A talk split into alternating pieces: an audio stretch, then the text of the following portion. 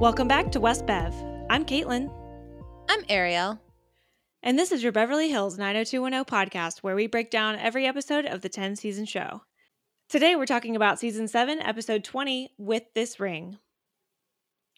Mary, what happened this week? Just gonna start with a quick content warning for the plot points we're gonna discuss today, including childhood sexual abuse and suicide. Please continue at your discretion and be safe. Valerie finally speaks to her mom about the abuse she experienced in her childhood home at the hands of her father, only to be called a liar and slapped in the face.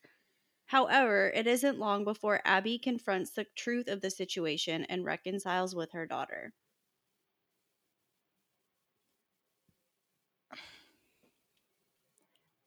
So, this is not what I was expecting this story to be. I wasn't either. I, I think I was expecting more like white collar crimey. Mm-hmm. You know, like a Valerie witnessed a backdoor deal between him and you know one of his crew members or something and or or like he took a job building something and the people who owned the building was really shady and it backfired right like Mm-hmm. definitely not this because obviously val has suffered enough trauma alone just by witnessing what happened with her dad you know eh, Yeah. And like, I think, you know, my biggest takeaway here, which I said to y'all before we started recording, is like, it kind of blows my mind that this didn't get a full episode or at least like half of an episode. Like, we've got like four storylines with this, and I don't know if maybe they didn't feel as comfortable writing about it or, you know, what. It, yeah, I don't I don't have a lot that I can really put into words with how I feel about this. Yeah, and it also calls back into question just a few organizational things for me because the whole reason Tom is even brought into this picture is because he comes from Buffalo and he has this videotape. Mm-hmm. And so there was all this secrecy around what was on the videotape and why it mattered to Valerie. And from what we saw, it was just footage of him being present when Tom and Val were leaving to go to prom. But they kind of led us to believe that there was something else there on the Mhm. videotape, perhaps. Or that Tom and Valerie did something with the video that then alluded to something else. And it just never really came back up. The only thing we Mhm. got is that Tom and Val have a past. So it just kind of makes me think about the whole Donna, Garrett Slan, and Evan. Evan? Evan. Yes. Yeah. Storyline too, where it was just also disorganized in order to then just come to a screeching halt. And Yeah. I just hate that we had to have another storyline of violence against women in basically not quite, but almost back to back episodes. Yeah, that's a really good point. And I mean, they actually even bring up Donna's hostage situation in this episode. And it's just Mhm. like, yeah, it's a lot. It feels like, I don't know, maybe this is the soap opera piece of it where it's just like trauma after trauma after trauma after trauma. And like, Right. it's a lot. Cause, And I think what's taken to like hard it's hard for me to separate it in my mind because in the same episode, which I know we'll get to all the other storylines throughout this episode, but I think what's amiss for me is that we're dealing with heavy heavy heavy trauma toward women revolving around sex. And then we also have in the same episode an excitement and kind of pursuant nature of Steve with his younger brother about sex as well. So to me, it was Mhm. careless to fit in that storyline. Now, it's good how that storyline wraps up. It was just careless to include it in this episode when you're dealing with sexual trauma. Exactly. I completely agree. I mean, I feel like this is what I just don't understand. And it's truly, I don't understand it. I'm not in TV. I don't understand how, you know, you map out a season and how things worked, you know, back when TV was this way versus now it's like, you know, 10 to 12 episodes on streaming. Like, I just don't understand why you would write an episode this way of being like, oh, well, I think his name is Randy Spelling. Like, the kid who plays Ryan is available this week. Let's just throw him in here. And then you make him have a storyline about sex. Exactly. Like, what can we do with him? He's a teenage boy. He wants to have sex for the first time. By the way, Valerie is coming to terms with the trauma that came from her entire childhood with her dad. Yeah, literally, I think what Ryan is supposed to be 17, 16, 17. Young enough to need to stay with Steve for whatever reason over the weekend, but Not old enough an adult. to want to have sex. Yeah. Yeah, not an adult is the point here. And so we're talking about, sure, a responsible conversation about sex before you're an adult, but then also experiencing sex before you're an adult in a very harmful, traumatic, abusive way. And it is very abusive and manipulative. I mean, they talk about like the way that it went about. I mean, I don't Mhm. really want to get into the details of it just to bring it back, but like she says that her dad said things to her to make her do it. Yes, and to make her think that it, if she didn't, bad things would happen, Yeah. as if bad things weren't already happening, right?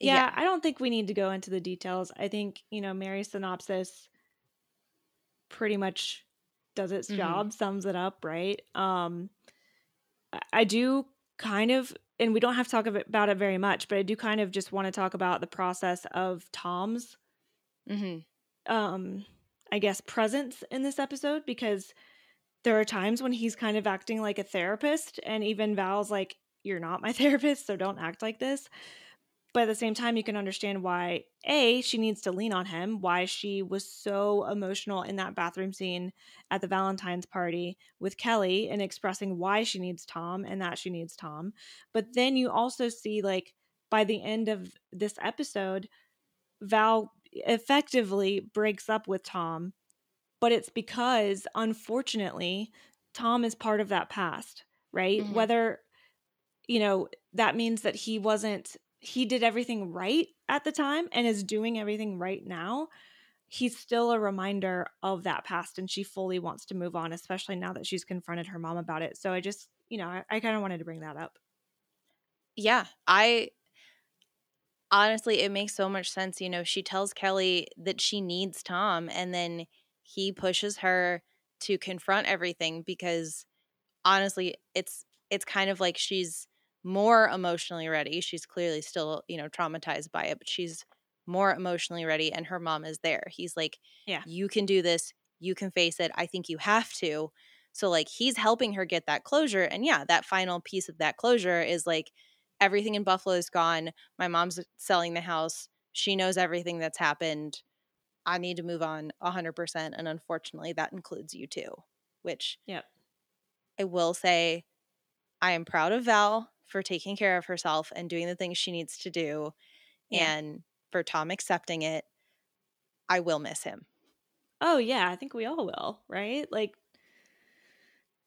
yeah it really does it, it tom's presence is just a matter of circumstance right like it is not Mhm. because he's a bad guy it's not because he has bad intentions it's it's just an unfortunate situation that he had to be of witness to the most traumatic thing in Valerie's life and therefore is attached to it forever. And in order for Val to move on completely, she has to literally cut everything out.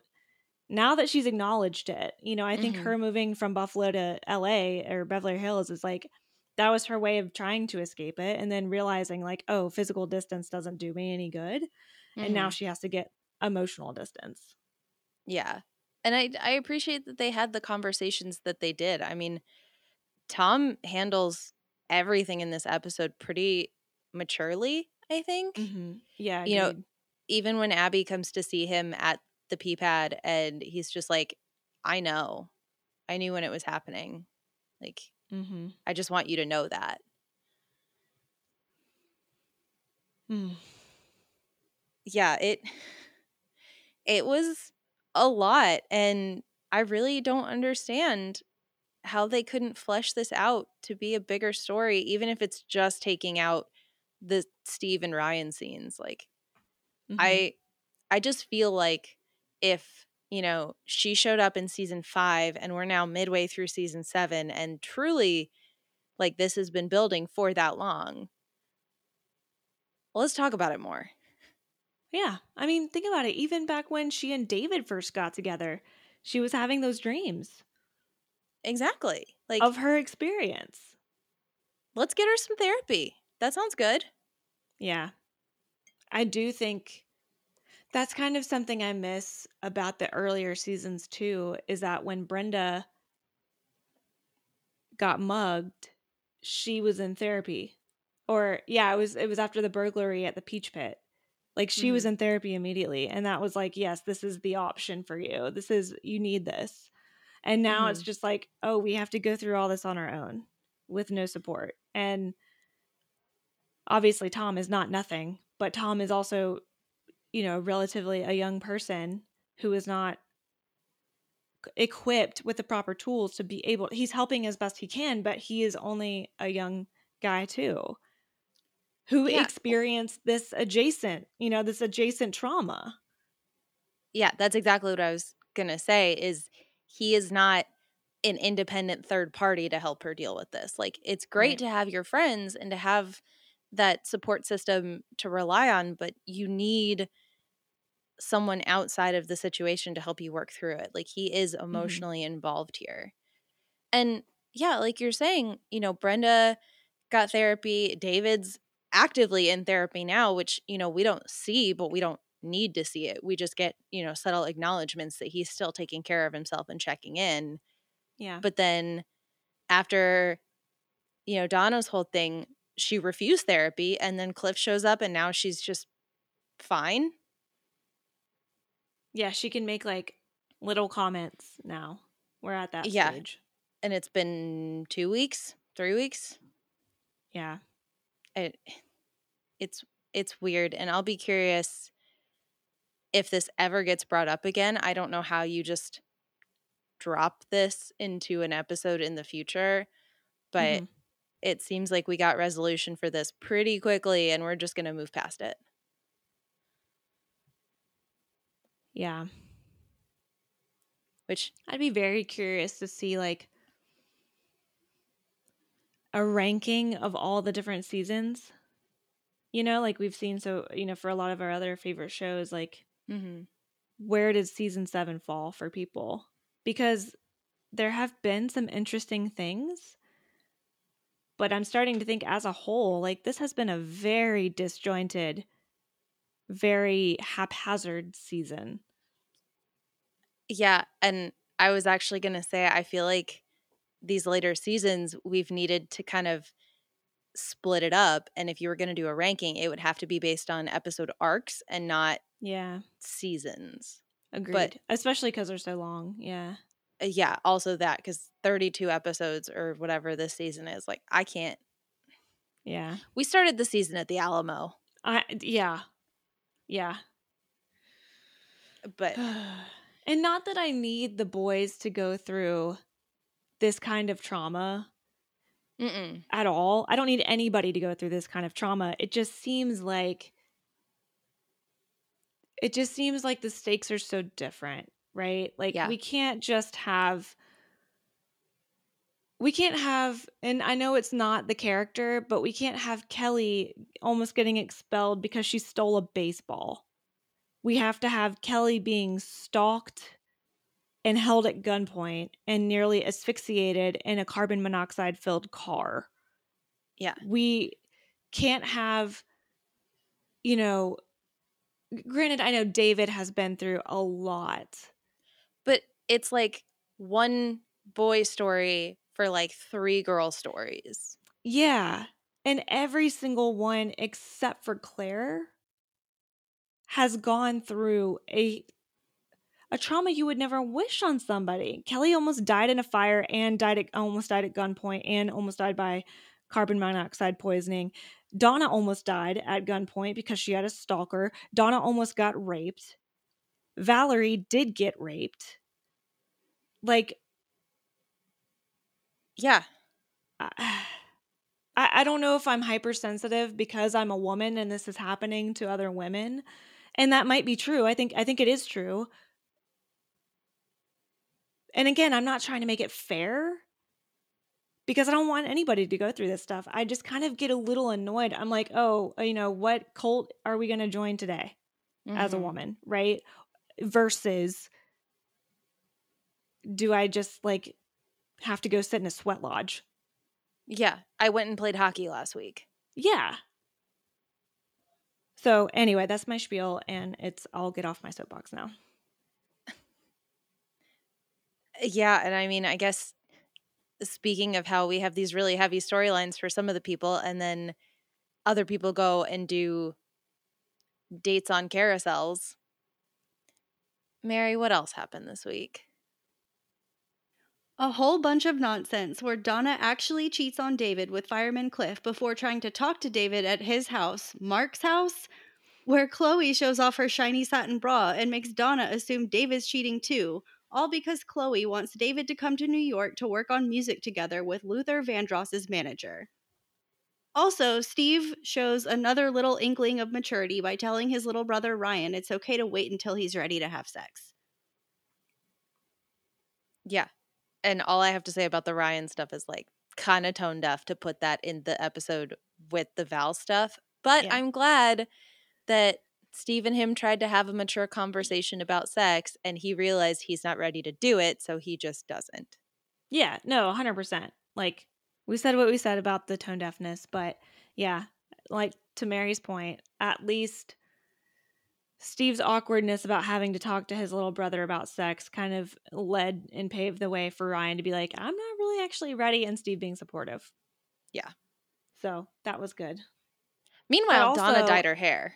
Donna did dye her hair, and I have one last thing to point out about Steve and Claire, real quick, because I didn't think about it until just now. But uh, I have to make a comment about Claire's comment to Steve about a double standard.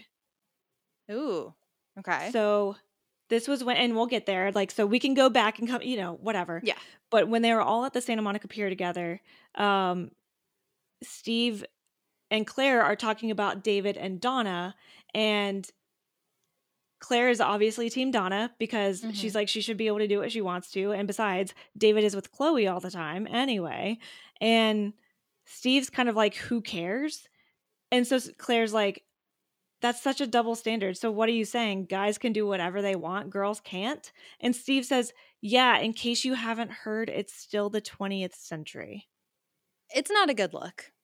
Not great for Steve. It's a terrible look. Like, are you kidding me, Steve?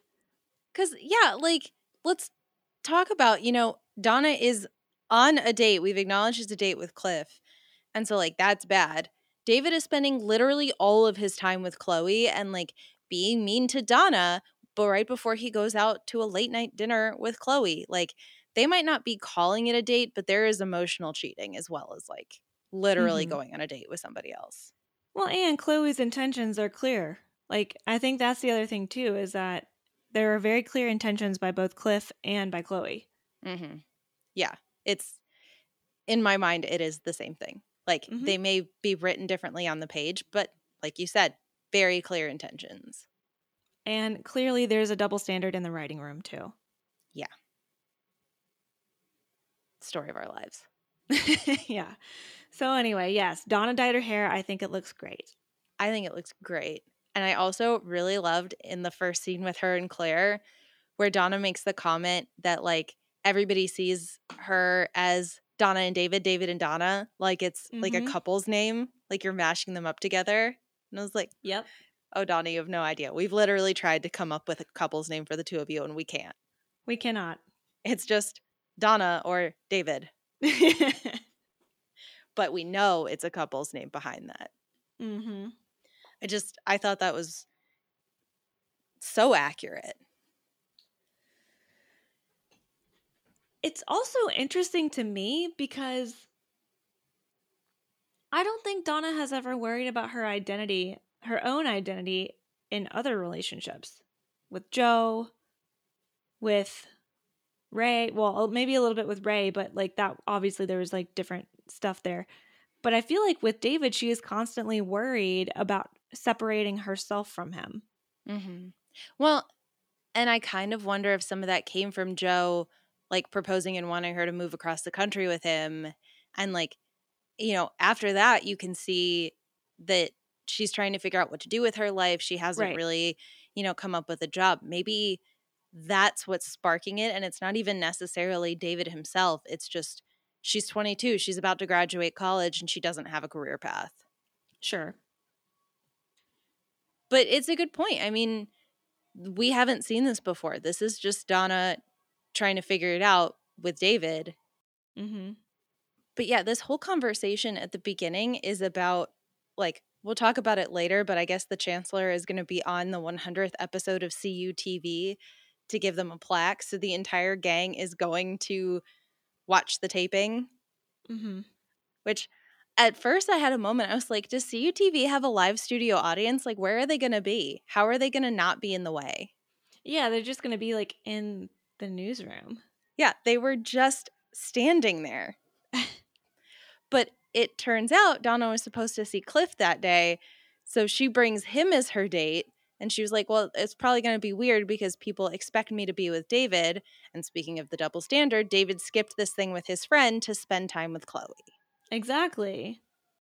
But also at the fair, at the Santa Monica Pier or whatever, even when Cliff kisses Donna at first, she's like, hang on, hang on, hang on. Like, I feel weird about this.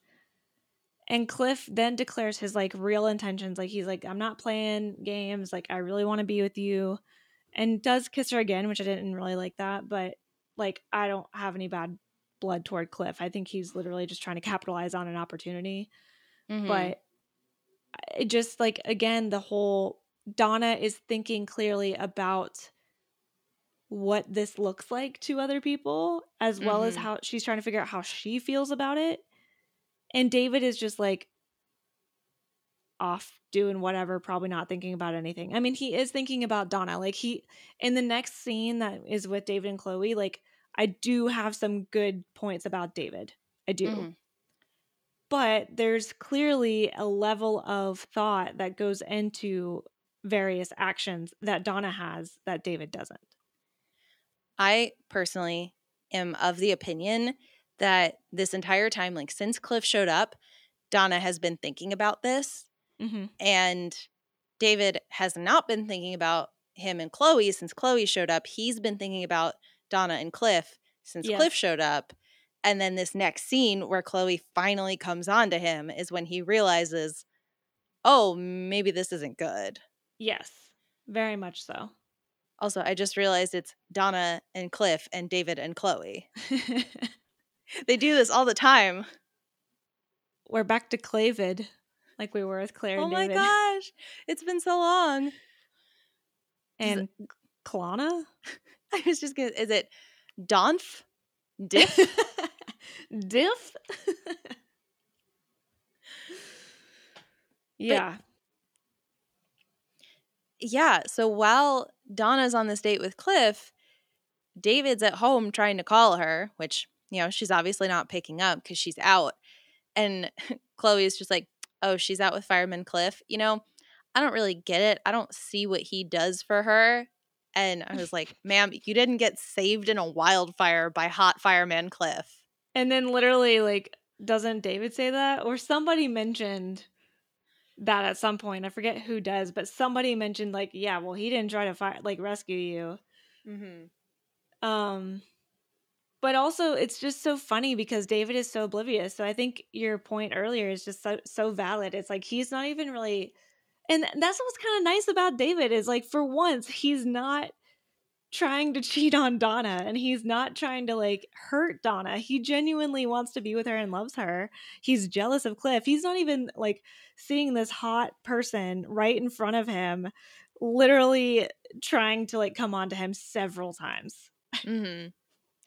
It's this is going back to therapy. I would love to hear like David go to a therapy session, his therapist be like, Hey, what's going on? What should we talk about today? And David be like, Well, Donna is not spending time with me right now. And therapist's like, okay, let's talk about that. And he's like, well, this 19 year old Chloe has been spending all of her time at my house and telling me that Donna doesn't respect me. And therapist just being like, okay, Uh huh. okay. I mean, literally, they have the conversation where Chloe's like, just forget about Donna. She's probably sleeping with Cliff. And then David's like, well, she's not sleeping with him. She's a virgin. And then Chloe's like, she doesn't respect you. Yeah, she doesn't respect your needs. Like, what? What? Also, why do we have to say virgin every three episodes? All the time, as soon as he said it, I was like, that is not for Chloe to know. Why No, does it matter? No. Like, like we know, we get it. Donna's a virgin. Like, okay. Yeah, like I feel like he could have left it at she's not sleeping with him, believe me, I trust her. And then Chloe just keep pushing that and then still come on to him. Like Yeah. we don't need to be like Donna's a virgin and David is not having any sex whatsoever. So I'm gonna throw myself at him and that's gonna be the thing. That's the thing. Although I guess that's been the thing the last times he's cheated on Donna. So like I guess we needed to finally be like David's acknowledging that his girlfriend's a virgin and he's respectful of that and not gonna cheat on her. Mhm. But he still didn't have to say virgin. He could still just say like we don't have sex. yeah, exactly. Like, we're not doing that yet.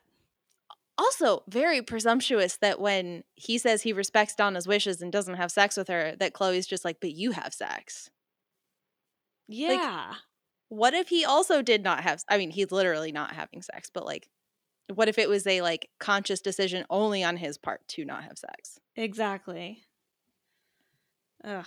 And then, yeah, like, I guess we get a scene with Donna and Kelly, but I want to talk about that more in the Kelly storyline because I loved Mhm. it um, Yeah. for a couple of reasons. But so the next time we really see this storyline is literally when Chloe comes on to David. Like, she tells him about the demo tape to New York. He gets mad from a manager perspective because he's like, "Why would you do that? I didn't tell you to do that." And then he she straight up invites him to go with her. He's like, "I cannot do that. like, I will not do that." And then she just undoes her little like full zipper vest thing and here's my bra. Like what what was that from? Oh, it reminded me of something. It was like I'm in my Yeah. it's like whatever sh- show it was that Oh, it's in Friends. It's in Friends where they're trying to get Chandler and Monica to admit that they're together. and Joey says, yeah, Joey tells Phoebe that he can't focus on anything when he sees a bra. And so he He's does a scared little number. yeah, he's scared of them. So Joey does a little thing where he like flips open her shirt with one finger and Phoebe walks and She's like, so here's my bra. That's what this is. I mean, truly, because like David does kind of shut down. He's like, "No, you have to leave. Get in the bedroom." Like this is probably as close to a sitcom as this moment could have gotten when there's a knock on the door and he says, "Get in the bedroom." You have a back door. It's a house. Also, zip up her vest and then get her to go out. I don't understand why he didn't zip up her vest and then shoo her away. Like you physically do it. Be like, "I am not interested." Close that. Put those away. Leave my house. Exactly. My God, of course Donna's going to jump to the wrong conclusion. Uh, because to be fair, she has precedent. Yes. This And, has like- happened before, twice. I feel bad that finally this is not what happened, Right, right. but like, yeah, Donna's at the door. She had her date with Cliff. They're, you know, she's had their talk with Kelly that we'll talk about later, and she wants to, you know, figure things out with David because she loves him and she's so serious with him. And that's when Chloe just takes off the rest of her vest and just comes to the front door holding the shirt with the bra on. Like, like, oh. She like looks at David like you expected me to not do this? Like Which, like, ma'am, what sort of chaos is she trying to do? Because he already said he's not going to New York with her. He didn't take her up when she unzipped in the first place. And now she's forcing him to break up with the girlfriend that he said he respects. God. I don't know the end game. I don't get it. I don't either. It doesn't make yeah, I mean it does make sense from a 19-year-old's perspective, but not from a storyline perspective. So Exactly. so here we are. Donna leaves mad, David's mad, Chloe's happy. It's fine. Chloe never comes back again. She's going to New York. We're done with her. I hope so. No, I looked. We're done with her. Oh good. Good, good, good. So yeah, I was like, hmm, another brunette villain. Do we have room for two of them? Plus, Donna just dyed her hair. No, that's too many brunettes. and Tracy, there's too many brunettes now. I'm gonna get confused. That's true. That's a good point.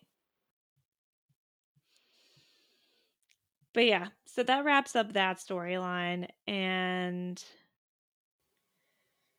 yes, folks, we still have another one that was actually the A plot of this episode. So Wild. Yeah, Mary, what else happened this week?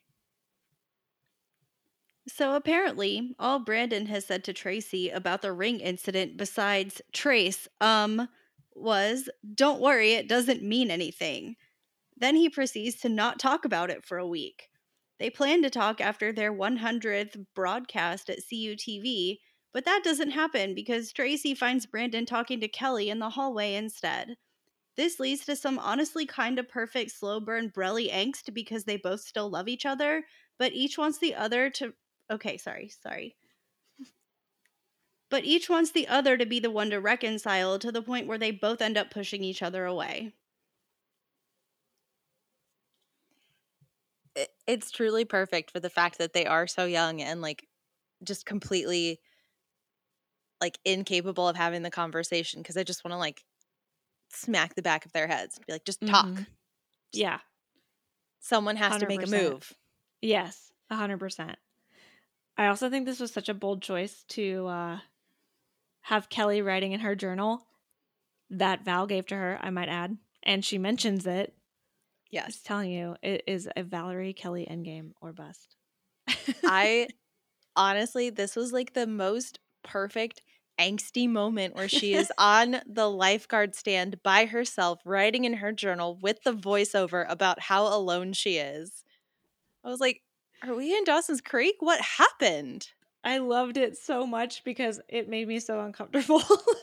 It was wild. And she's like, yeah, I remember when Brandon proposed and Dylan wanted to take me around the world. And then I said I'd choose me. And then they were like, okay, and left. And I can't Yeah. believe it. I just kind of love this sentiment though of where she's like, I told everyone I wanted to be alone, but I didn't actually feel alone, and now I feel alone. And like that's a very real emotion. That's what baffles me about this writer's room is sometimes they absolutely nail the teen experience or the young adult experience, right? Or even the Mhm. 30 something experience. But like the fact that in order to get there, we had to have a voiceover. which it makes me wonder like who came up with all these ideas because this Yeah. episode is directed by jason priestley so Yes, we know he yes. loves to make choices Oh yeah, like the very opening of the episode, the choice he makes later on in the episode, and then this voiceover. Like I, I'm usually a fan of Jason's because like he takes risks, you know, Mhm. and he does things that are different and kind of breaks up the mold of the same sort of soap opera y, you know, feel to it. But I'm not mad at the voiceover. It just I want to commit to it. You know, it's very like it is very custom for like the main character of a show to start every episode with like, oh, in a quote by George Bernard Shaw, like da da da, Mm. and do that, and that works. But you got to do it every episode. you can't just do it for one and be done. yeah i was trying to remember the last time we had a voiceover and i think it was brandon writing an article like a while Yes. ago Yes, I remember that. it was just so fascinating and i do wonder like is he the one that chose all these beach scenes where she's alone on the lifeguard Has to. stand Yeah, I think so. I mean, that's his job, right? To direct an episode is to choose shots and to make it happen. So I actually really enjoyed all of the beach scenes. It was just, I actually think this storyline with Val's storyline and nothing else would have made a perfect episode. And and I don't mean perfect in terms of like I still hated what happened, but the mood was similar. They're you know? both really good levels of drama and Mhm. like strictly emotional and not Chloe being like, oops, here's my bra. Exactly. Yeah, yeah. Because, yeah, the first time we see Brandon, he's, you know, leading the staff meeting, planning out the 100th broadcast tonight. And Tracy's distracted. She's kind of talking back to Brandon in this meeting. And then we find out he has been avoiding the subject of the ring this entire time. And she's just like, I can't car- compartmentalize like you. Love I don't know what to do here. Oh, I loved it. And I loved that, like, he is clearly in panic mode and was like, Well, I thought we'd talk about it after the show tonight. And she was like, That's been seven days. Mm-hmm. I love that because we've talked about how at times neurotic Tracy can be in a lovable way, not in a Mhm. like, you know, we're not talking poorly of her. I love how aware she is of of herself and how she processes things. And how perceptive she is about other people, right? We talked literally, I think it was literally last episode about how Tracy was genuinely like, oh, Valerie looks like she needs a friend. Mhm. And I want to be that friend for her. I'm not going to judge her though, you know, like that sort of thing. And of course, there's this whole defense mechanism and coping mechanism to put feelings in little tiny boxes in your head and push them away and put and open them up only when and if you need to. Mhm. Um, and clearly, I think Brandon to some degree does this. Maybe not with other things, but especially when it comes to things about himself. I think Mhm. he does do this. And she just, I love that she was able to not only recognize that, but then call it out because she's also making space for herself to be vulnerable, but also protective of herself in the way that she needs to process and deal with things. And damn it, Tracy, why you gotta like make me like you almost as much as Susan? Like, why? I feel so conflicted about Tracy being on this show for, you know, a longer period of time now and for completely different reasons than I felt before. Like, yeah, before I was like, you're not Susan. You're just literally like a new brunette in the place of where Susan was. We moved from journalism to video journalism, and now here you are instead. And I'm conflicted. And now I'm conflicted because I'm like, she is emotionally, like, she is in deep with Brandon Walsh, who does not love her back the same way that she loves him. And I just, I just, I want her gone because I want her away from this group. Like, it's Yeah. that thing again. I'm like, get yes. out of here. I like kind of with Tom. Same Yes. thing. It's like, we love you, Tom. Now get out. Get away. I also really loved that, like, this part of the scene ends with her being like, Well, you control both sides of the conversation. I don't even understand why I'm here. Like, I don't need to be here for Mm. this. I Mm. was like, that's kind of what he's doing. Like, he is conflicted about this ring because he's still in love with Kelly. She's conflicted about this ring because he has hurt her feelings. mm-hmm. And so, like, he's kind of got some power here in that, like, he can just avoid talking about it and Yeah. it's fine. 100%. Oh, But damn like- if she's not going to be professional. oh my God. That was amazing when they do the whole thing. They call cut and she just gets up and walks away. Like, boss move. I loved it. And like, you also know in her mind, she's like, I'm gonna go into that other room because Brandon and I are supposed to talk. I'm gonna go in there. He's gonna say bye to everybody as the acting station manager or whatever they called him. And then he's Mhm. coming in here to talk to me. Yeah. But he doesn't. He goes to Kelly first. And she shows up and they make immediate hard eyes at each other. Oh, the whole time. I was like, Brandon, stop it. Step away. like, Kelly, you don't know what's going on, so I can't be mad at you. Yeah. But sh- she's like, I hardly ever see you anymore. I was like, Brandon, There's a reason. disengage, disengage. and then Tracy sees it and comes over and is just like, Well, we were supposed to talk, but I see Kelly's here now, so you can have your plaque back. I just love that, like, Kelly really is oblivious Mhm. because I think that would have been too much drama to make her not oblivious. And Kelly genuinely is like, I want to have you guys over for a barbecue. Like, I want to be friends with you, like that sort of thing. And this is this is like so similar to the when Donna at the Peach Pit for Valentine's was like, I don't feel very well. Like, I'm tired. I want to go home. But Mhm. instead of Brandon being like David and be like, well, Donna's tired, you know, like instead of saying, well, Tracy's tired, like, cause she says, like, she's not up for a party. So she's going to leave. Like, she just sticks up for herself immediately. And Brandon's just like, oh, what? and like, what's happening? Oh my god. His like he was like frozen like a deer in the headlights when she left and Kelly had to be like you should go after her. Hmm. Like, "Brandon, my dude, My guy. you shouldn't need to be told. You should just go. Like this is proof that you are so emotionally conflicted. You can't do this to Tracy. This Yeah. again, she said I love you. He said let's get tacos. Yeah, he said, I have pee. I was going to say I have to pee, but it was four words, not three. I almost said I love my sweater, yeah. but that's four words. I love hockey. Like, you know, it was very. We don't know what he said, but if it was "I love you," why keep it a secret? So we can only assume it wasn't. And I guess on the bright side, and who knows if it was because Kelly said to go to her and he just listened to her, or if it was his own like conscious, but he does like get to Tracy's room and he explains that he didn't keep the ring Mhm. because he was like well he says we he doesn't know why he didn't yeah like we all know why he didn't get give back the ring. Or take it back or whatever but like he didn't keep it because he's like this is like a double negative.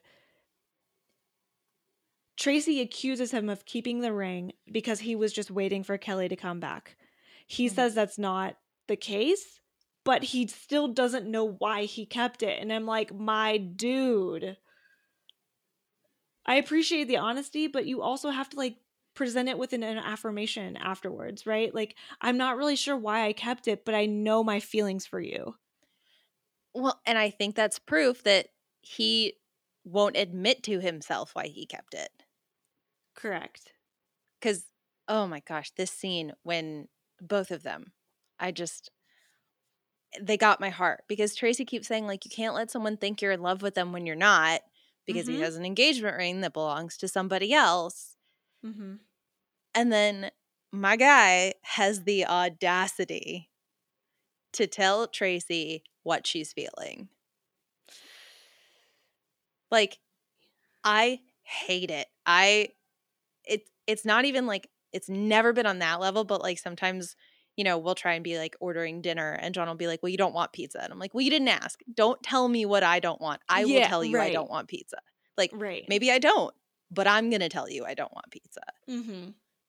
But like that is a pet peeve of mine. Like, do not put words in her mouth. Because he says Yeah. that she's upset because she's embarrassed. And it's like she very well might be, and I think she is. But my guy, like, that's not up to you to define and say out loud. That's exactly. I mean, there is a good chance she is embarrassed because she said yes to a proposal that was not meant for her and did not exist.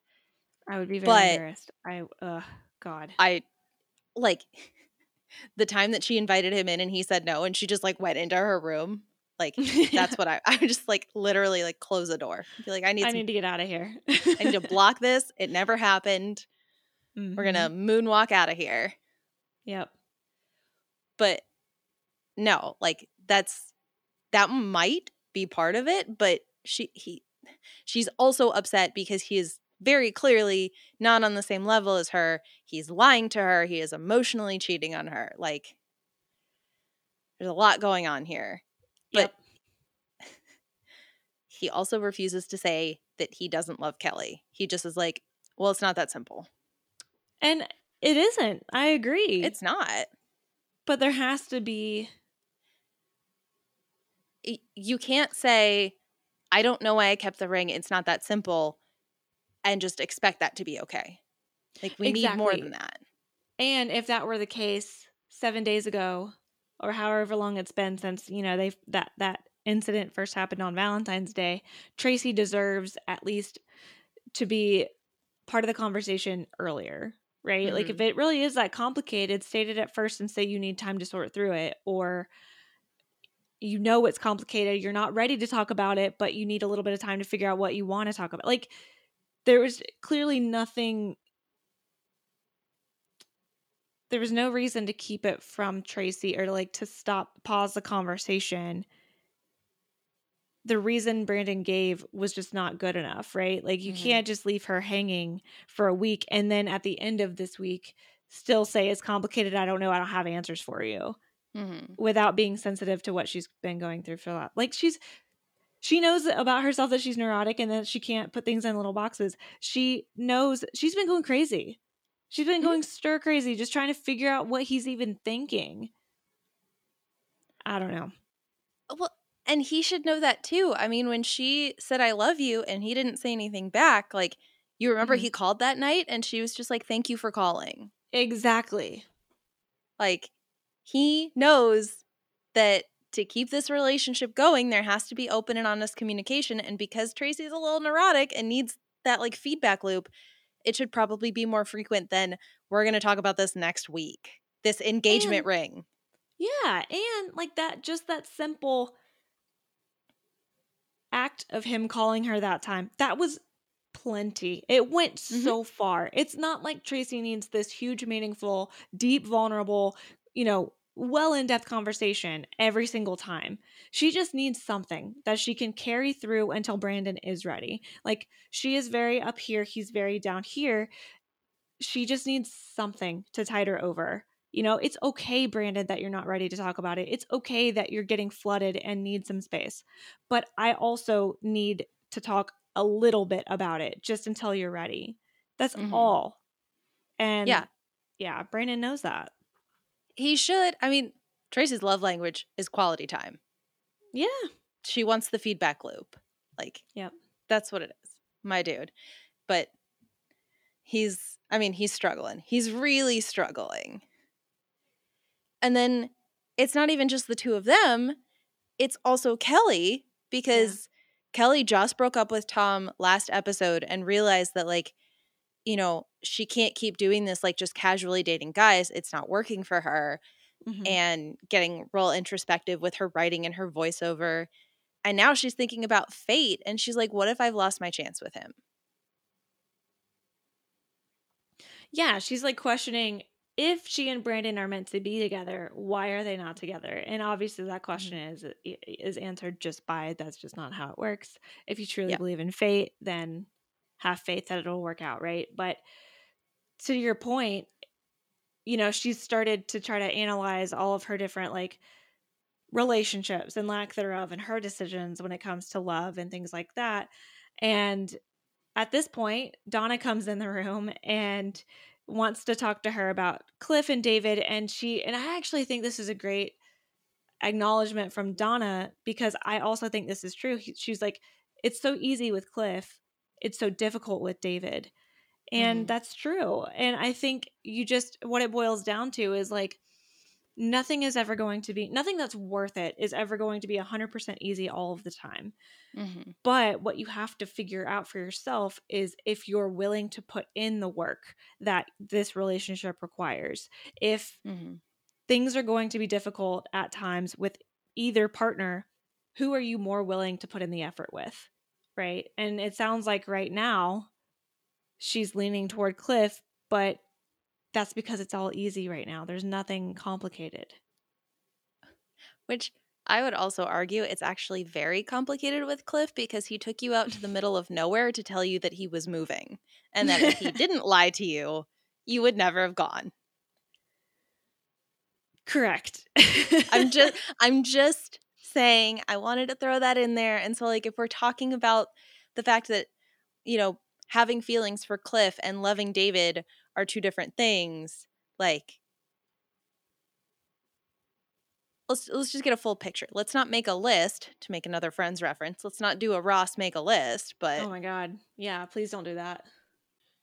But this is like But- the perfect time for Kelly then to bring up, well, I have an interesting thing for you. And I think even Donna's like, yes, Dr. Kelly or Dr. Taylor or whatever she says, yeah. which I loved. Um, she calls this thing the Emily Valentine syndrome. And we literally were just talking about this like two episodes ago. I know. I wanted to like clap for us. Yes. And it's the thing of where you need you had a traumatic situation and your person wasn't there. So you're holding a little bit of resentment toward that person because they Mhm. weren't there for you. And obviously they're two different situations, I think, because you know, Kelly obviously with the fire, um, you know, that whole thing happened, but with Donna, it's almost like she's had two situations where a person could or couldn't have been there and Cliff was there for one of them, right? Like Mhm. literally the Hollywood Hills fire, he saved her. and with the situation with Evan, David wasn't there and Br- Brandon saved her, but you know, she has no romantic feelings for Brandon, so that's a different story. But yeah, this is totally that. You know, it's, It's- totally that same vein. Yeah, because like very specifically, that person who wasn't there for you was with another woman. And like I I honestly loved it that Kelly said that and Donna was just like, Yeah, it is. Yeah. Like that was like Mhm. clarity for her. Yep. And Which then yeah, that's that's what like makes her want to go talk to David about what she's feeling. Which I love Mhm. that journey for her. It just now sucks that the hijinks and sitcom had to happen. yeah, it just fell apart through no fault of her own. And frankly, yes. kind of no faults of David. Like, how could we have known that Chloe was a messy bitch? Right, right. Like David was so oblivious because he has no feelings for her whatsoever. So hmm Yeah, and I mean, like you said, like Cliff was there in a time of need, so like Mhm. that's honestly probably why Donna thinks Cliff is easy because he literally showed up and saved her from a fire. that's right. And maybe she was even like, Kelly didn't get saved from a fire. I got saved from a fire. like, I don't think there's like, you know, a, a comparison thing here, but more of like, that must mean that this guy who saved me is my thing. Yeah, exactly. And and we've known that about Donna with needing kind of that guy's guy Mm-hmm. person. Um but yeah. Yeah. And then once they've like identified these feelings for Donna, we got to go back to Kelly and her feelings for Brandon. At which point, like we've talked about, Kelly was like, Well, I told Brandon my feelings. So if he wants to do something, I'm right here. And then across town, Brandon Liter- says like the exact same thing to Nat. simultaneously, right? Like Yes. you could put a side by side of like, I've told Brandon my feelings. I've told Kelly my feelings. If he wants to do something, I'm right here. If she wants to do something, I'm available. it very much made me think of in um, Pod Meets World, the Boy Meets World rewatch podcast, where they're talking about the first season and they go optical flip. Because this was exactly that of one Yes. character saying something, you do a flip of the screen, and boom, next character says the exact same thing or whatever is happening. Does that mean that Nat is Brandon's Donna? yes. I think that's exactly what that means. Like, I think the only difference, like, the only other thing I could think of would be Nat is Brandon's Jim. And I was honestly waiting in this to be like, I haven't slept at all. I tried to talk to my dad too, and he said the same thing, like yeah. doing that thing again. Right, right. But yeah, Nat like immediately picks it up. Brandon's like, I lost something important to me because I can't let go of the past. And Nat's like, Tracy dumped you because you're still in love with Kelly. Got it. yeah. I'm picking up what you're putting down, my dude. Now what? Let's keep going. and yeah, this is when Brandon's like, I got to return the ring. I got to move on from the past because Kelly hasn't burst through the door out Casa Walsh to be like, Brandon, I've loved you. I've always loved you. mm-hmm. It isn't over. Still It isn't wasn't over. over. It still isn't over. I wrote you. I wrote you every day for a year. She gives him her journal. She's like, this will explain everything. right? It's like, Kelly, there's one entry. Yeah, and it's about you. That's right. I did notice in the in the journal, she's still in like the early pages. And like she's only had the journal for two months. That's not Yeah, yeah. yeah, crazy. yeah. But I was like, we can't even like move the prop. Like, let's let's go towards the middle. Yeah. Oh gosh. Oh, but man. then we do have this scene with Kelly and Tracy that like I wanted and I was not expecting it because K- Tracy just shows up at the beach apartment like, "Surprise, I'm here. Mhm. Let's talk." I don't know how I feel about this. I I like it because I think it's what I expect Tracy to do. Like I expected Sure. Tracy to be real uncomfortable around Kelly and if it's manifesting itself in I'm going to go to her apartment unannounced and tell her that Brandon broke up with me cuz he's still in love with you, like that fits for her in my mind. Yeah, I think for me, like my my little like you know, I've got the angel and the devil over here, and the devil on on my shoulder is saying like, that's a little too meddlesome of Mhm. Tracy. Like, it goes back to all the times in this show where somebody tells somebody that doesn't need to know somebody else's information, Mhm. and if Brandon hadn't told Kelly that he kept the ring all this time, he didn't tell her for a reason. And I just don't know that I love that Tracy's just like, by the way, Brandon still has the ring he gave you. Yeah, I think the thing is she says in the scene she came to do the noble thing and like right. kind of meddle and get in the way because I feel like this was supposed to be like Tracy's another chance at fate. Like she's Mhm. telling you he kept the ring. And she was like, I was ready to bow out gracefully. But then I got here and remembered that I still love Brandon and I can't. And I'm fine with that part. I'm fine with her admitting to Kelly, like, hey, I know this information now, but I'm not just going to roll over. I just don't, I don't know. It's like these conversations are always great in theory, you know, Mhm. because then it's not necessarily pitting, you know, Kelly and Tracy against each other. It's like the situation. But at the same time, I'm like, God, what if that happened to me? and I went to some other girl's apartment that I barely know and I just like word vomited all over them. I don't know that things would end very well for me. Like, because at the end of the episode, when essentially, you know, what happens happens, that would not happen with me. I'm pretty sure I Mm-mm. would have been called crazy. Yeah, I mean, that's definitely the difference between TV and reality because, like, Mhm. if this happened in real life, nobody just moves past this. Like, No. you do not have everybody in a friend group sleep together and then move on from it and just be okay. Like, True. this this is Good not how the world point. works. Good point. But yeah. point. I will also say in real life, if I found out that a guy I had been dating for a couple of months, let's remember, this has only been like a month that they have been officially together. Like, if I found out that he had proposed to one of his best friends, she said no, and he kept the ring, I would never go tell her. No. If I really wanted to be with him, I would have kept my mouth shut that whole time and just been like, honestly, at 22, I probably would have been really bad at like reading his text messages. Oh, same. Emotionally immature. Emotionally immature. Totally Same get here. it. I would try to find more evidence that he is still in love with her. Like that's what Yeah. I would have done at 22. Or I would have broken up with him. Like I would have been like I can't do this. Like no even knowing that, I will I will Mhm. feel insecure for the entirety of our relationship. Yeah, I think that's the problem. I would also feel really insecure in our relationship and then just not do anything about it because I'd be like, but I want him. Right. Right. But then, you know, this whole thing has happened. Tracy tells Kelly that, you know, she's in love with Brandon, but he's got this ring that he kept for Kelly. And Kelly says she's still in love with him and she's been thinking about fate this whole time. So she goes to find him.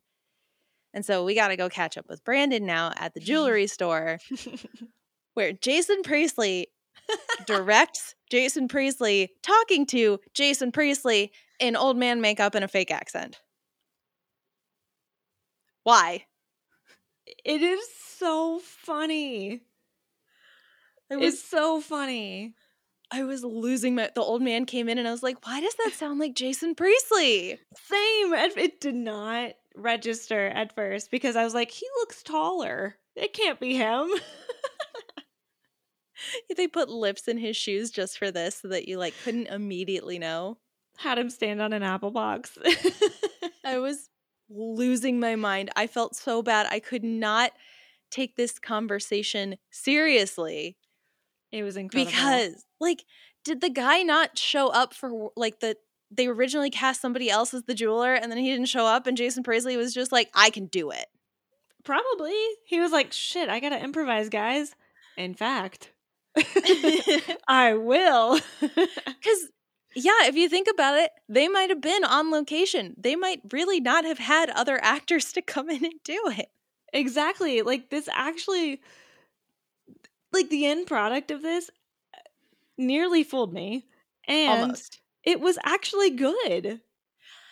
It was, and I felt so bad that I was distracted the whole time because I was too. like also the jewelry store owner, this man, like sees Brandon come in and is like, I remember you. It's like he hasn't been here for like two years. Yeah, there's no way you remember him unless you are him from Yeah. the future. Oh my god, he is him from the future. And he was just like, keep keep the ring. You Yeah. need to keep the ring. Trust me, young one. Also, this is a fake accent, but I have to do it so you don't know this is me from the future.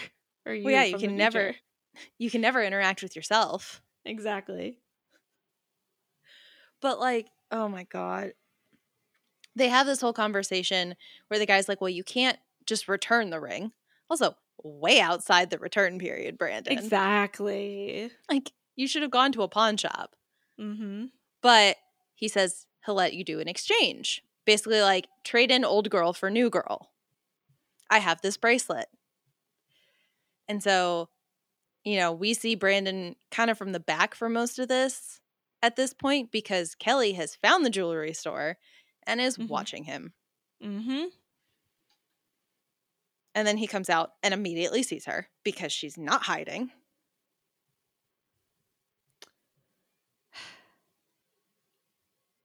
And they're 22 year olds again.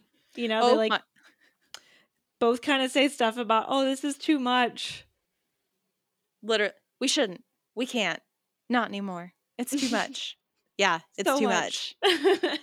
Like, stop it. Just talk. But they don't. They literally say, like, we can't do this anymore. He says he returned the ring. She says, good. That's what I was coming to the jewelry store to tell you to do. Like, ma'am, that's a bad lie. Mm-hmm. I don't know what. Why would you go to the the jewelry store to tell him to do the thing he is actively doing? Right, exactly. just a bad lie. But you know, basically they split up, they go their separate ways, and Brandon goes to Tracy's dorm room where first of all, he's like, I'm upset you told Kelly about the ring, rightfully so. Yes. Not But a then he good get- start though. No, because then he gives her the bracelet and presumably they're back together. They're fine. All is well. And I literally I wrote in my notes, I was like, I don't know if I could go back to this relationship. Like, I almost would have loved it if he gave her the bracelet, she opened it, and she was like, This is beautiful, thanks, and then shut the door in his face. Yep. Like, you don't deserve me, but you did need to buy me something to make it better. Because literally the whole thing was she wanted a gift. He didn't even get her one. He got her a bottle of champagne and uh, having sex. Presumably, I actually can't even confirm they did that part, right. but she wanted jewelry. Well, she got it, and Bracy lives on another week. Yeah, I feel like this is going to be up and down for a while. Yep. Cuz like, yeah. Like you said like she she's just going to be immature or immature, insecure Yes. for the rest of this relationship. and she should be, to be fair. Yes. She should be far away. They didn't talk still, unless they're talking in off Screensville, which bothers me because I want to hear it. We you need to see the resolution. Mm-hmm. Like that's the thing. You can't just tell me later that you got the resolution for stuff like this. Yep. But instead, we get more voiceover because it turns out that after Kelly and Brandon went their separate ways, she went into the jewelry store and bought her own engagement ring. I hope she spent Bill Taylor's money. Oh, wait, no, that was cocaine money. I hope she. Yeah. First question What is your mother going to say when she sees your credit card statement because you don't have a job? Mm-hmm. Second question You think putting that on a necklace around your neck is not going to cause problems in the future? The next time Tracy sees you, she's going to be like, I literally know that ring. I could, you could throw that ring in a pile of rings and I'd be able to find that ring. That's what I'm saying, man. Like it is gonna become exposed at the worst possible time. And Tracy and or Brandon, let's face it, and or Donna are gonna be like, what you got there? And freak out and chaos ensues. Like, it, it would be very sitcom but I could totally see Tracy seeing that ring and this turning into like an actual physical fight, like an Ooh, all out knockdown yeah. fight, Right? I can see that too. hair pulling, screaming, punching. Mm-hmm. Like, I could see it because all of the emotional energy that we are spending on this, like, it's all building up. And, like, Mm-hmm. Thought we were past this. We're not past this. It's I not know. over. It's never over. Like, it's just Yes. Kelly, this babe. They're, they're, essentially children. I have to remind myself. And like even I have trouble having conversations. Well, of course, it's very difficult to be vulnerable, and it's very difficult to feel vulnerable and be vulnerable with somebody you don't feel comfortable doing so with. But a lot of things could be different if even that was acknowledged. I feel like this was the time to shoot your shot. yeah. Like you found out he kept the ring and he and his girlfriend broke up and now he for however long he is single and you are single. Go.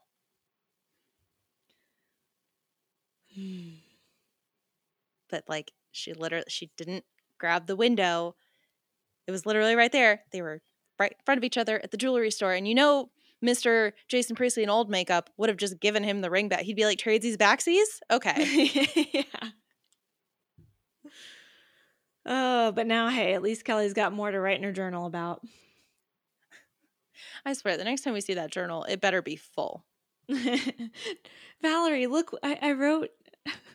Oh my God. That's going to be the notebook scene. I wrote you every day for a year. Oh my God. And then Val pulls out hers and she's like, I wrote you every day. it wasn't over. It still isn't over. And they just give each other new journals.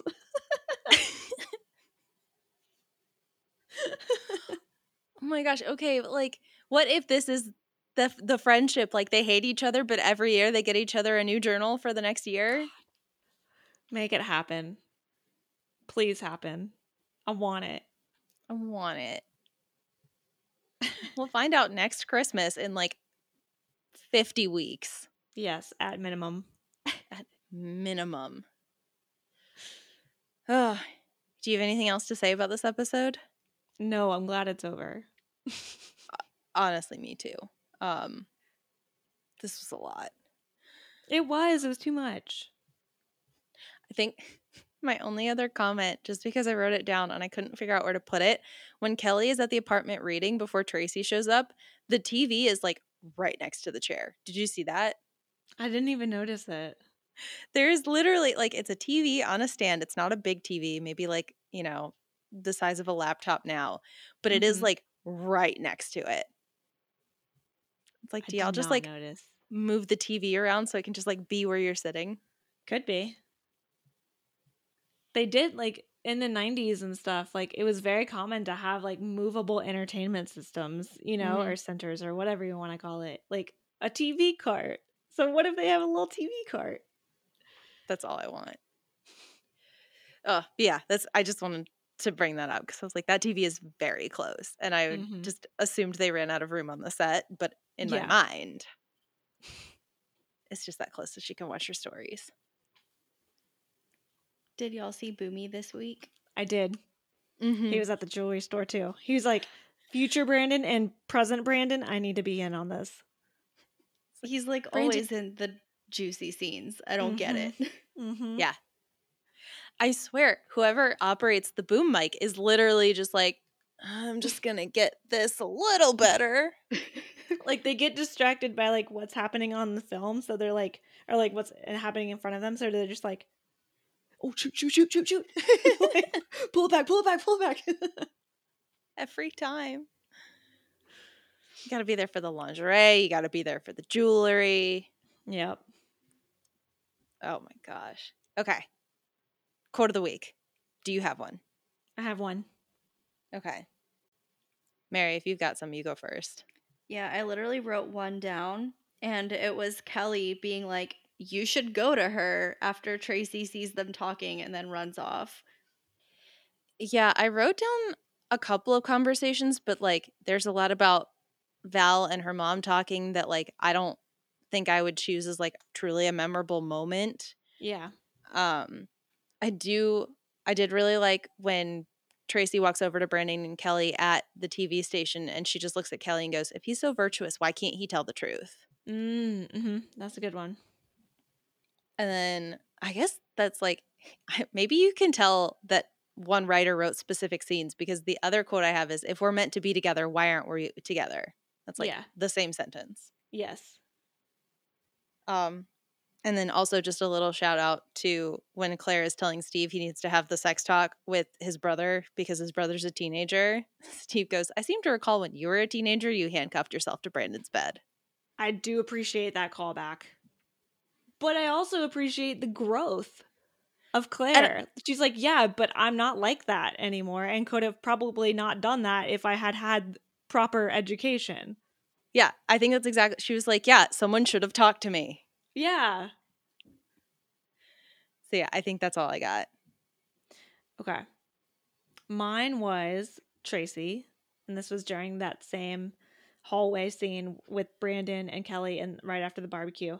Um, Tracy just says right before she leaves, I guess it's hard to be honest with others if you can't be honest with yourself, which very true. I mean, therapists say it all the time. Like, you can't be Mhm. happy with someone else until you're happy with your own self. Same thing with, wait, sorry, I said that totally wrong. You can't be happy with others if you can't be happy with yourself. Mhm. Um, it's the same thing. Like, you can't, like, if you're not able to acknowledge your own feelings, you couldn't possibly tell someone else what those feelings are if you have not acknowledged them yourself. So, um, yeah, Tracy was just like outside of going to tell Kelly about the ring, I very much appreciated Tracy this episode. Agreed. All right, Mary, what about you? Um, no real moments of the week this week, but there was another callback that was like a little bit humorous, and that was Steve's role in Topless Pizza Party 3, Yes. which his little brother Austin loves to watch. I was so grossed out by that. I just said a big yikes to that. I I just wrote you. Like I didn't write the rest of it, but I know I'm Mhm. literally on my notes. Like ew. yes. It's funny like- to me how that was filmed at Casa Walsh, and both boys have been there. Do they not recognize like the living room? Trust me, they're not looking at the draperies. Good point. they're looking at topless mustached Steve or whatever he wore that day. Yeah, he wore a mustache and he had a pizza. Yeah. Oh my god. What if like what if he came in with a pizza and you just saw Austin just like have the Oh, God. moment. I can never watch Topless Pizza Party 3 ever again. Mm-hmm. Mm-hmm. Ugh. So weird. Oh, well, anyway. Caitlin, what is next week's episode? All right. So next week, what we have is season seven, episode 21 Straight Shooter. Could it be that someone is going to have an honest conversation about their feelings? Couldn't No. be 90210. Be. I got nothing. yeah. We'll find out. Yeah, we will. And until then, you can follow us on Twitter and Instagram at Back to Podcast. You can also shoot us over an email if you'd like with any of your questions, comments, thoughts, or concerns at backtopodcast at gmail.com. That's B A C K T O podcast at gmail.com. And don't forget to go into your podcast app and rate, review, subscribe, share it with all your friends and family. All that stuff really helps us get seen and build a community. And then we can give y'all a better product. And if you leave us a review in Apple Podcasts, we'll give you a shout out on the show because we really appreciate you. So until next week, from all of us at Back to Podcast, I have to go write in my journal about how I broke up with two boys and now I'm alone. I need to be on the lookout for a future Caitlin dressed up in old person makeup trying to give me advice. I need to dress up as the older version of myself to return some jewelry. Bye. Bye. See ya.